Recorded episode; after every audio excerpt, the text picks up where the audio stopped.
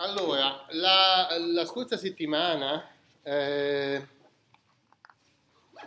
abbiamo cercato di eh, concludere questo discorso che ovviamente ha preso un bel po' di tempo e è rispecchiato in quella parte di testo che vi ho messo sulla, sull'e-learning che poi è finita perché io più di là non sono andato a scrivere il libro che vorrei scrivere che probabilmente sarà pronto quando andrò in pensione eh, quindi fra dieci anni, non c'è speranza.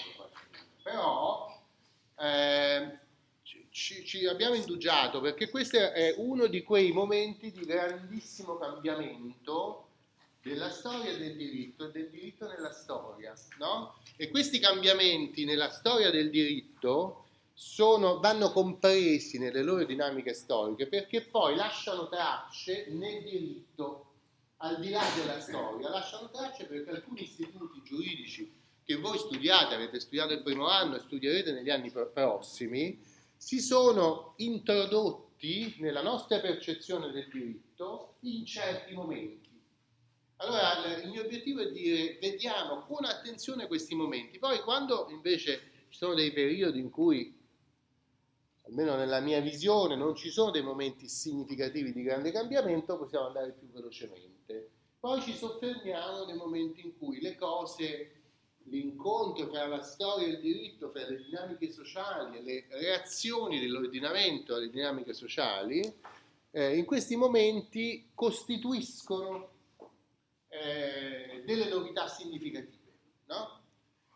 Tanto significative che poi, a differenza di tanti altri campi dell'agire umano, invece nel diritto rimangono e a distanza di tanti secoli si usano ancora determinate logiche che sono state introdotte in quel momento, magari è un momento di profondissima crisi, come quello della fine dell'antichità e dell'inizio del Medioevo.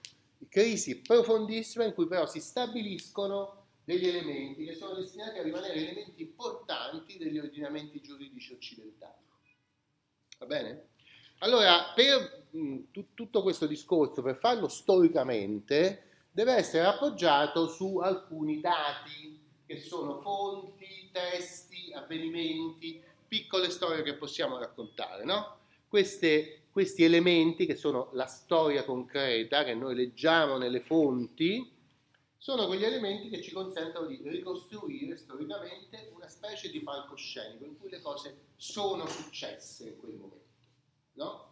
Allora questa è la dimensione storica. La dimensione storica è quella di ricostruire dei quadri, degli ambienti, delle cornici in cui cose succedono. Lo dico perché per tante visioni di storia, in particolare del diritto, c'è una visione invece piuttosto statica della storia, in cui sembra che la storia serva a giustificare determinate convinzioni quindi sia una storia sostanzialmente identitaria, la mia identità è data da certe convinzioni che ho e quindi alcuni storici del diritto che io critico non ti raccontano momenti di crisi in cui succedono cose, ma ti narrano di grandi equilibri che, che persistono nei secoli, no? Quindi raccontano una storia in cui non succede mai niente, in cui se, se succede qualcosa, questo qualcosa è male, perché il potere, per esempio, si è introdotto nel lungo fiume tranquillo della consuetudine e ha costretto a cambiare alcune cose. Questa costrizione ha forzato i protagonisti di questa identità, che secondo questi storici del diritto sono, tra virgolette, i popoli, no? li ha forzati a introdurre delle cose che loro non volevano introdurre.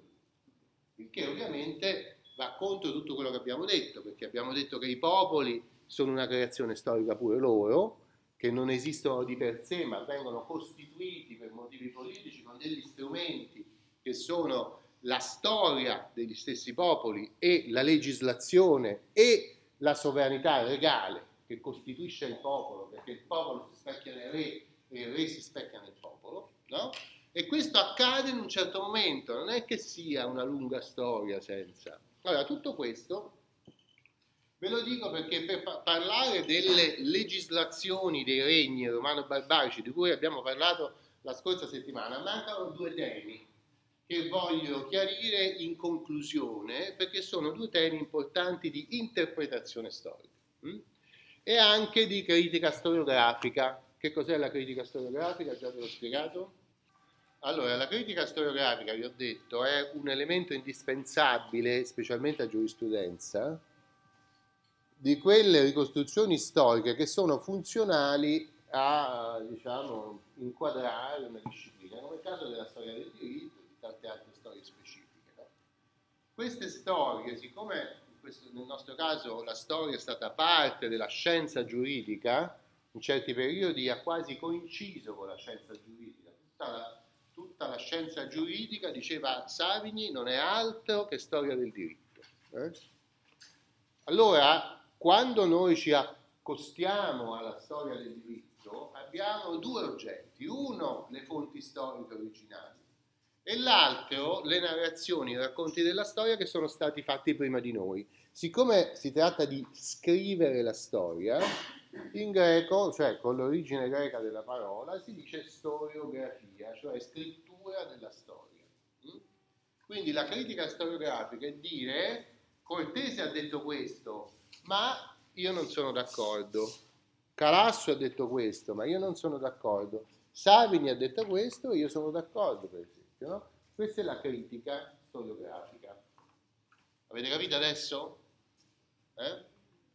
Allora, quando noi affrontiamo determinate eh, interpretazioni della storia che ci sono state prima di noi, facciamo critica storiografica. Questo esercizio è indispensabile perché la storia del diritto appunto ha una sua funzione nella scienza giuridica e sempre quando voi fate, studiate settori del diritto, i, i libri che studiate, i professori che ascoltate, fanno riferimento a elementi storici, perché la materia del diritto si forma nella storia, cioè sono concetti che noi riutilizziamo e riproponiamo, ma che attingiamo a un repertorio di concetti che sono stati formati prima di noi, no? non ce li inventiamo. Va bene? Allora, quando si pratica il diritto si usa sempre la storia, ma quale storia? Quella raccontata da Tizio o da Caio. Quindi quando noi torniamo a lavorare sulla storia, come quando facciamo un corso all'università, abbiamo sia da ricostruire le cose in base alle fonti e ai documenti originali, quella è storia, ricerca d'archivio, no? e poi anche vedere cosa su quelle stesse fonti o su altre fonti eh, del genere prima di noi è stato detto, perché quello che è stato detto ha consentito di fare dei discorsi che sono discorsi puramente giuridici, che sono stati fatti usando una certa, eh, un certo racconto storico. Va bene?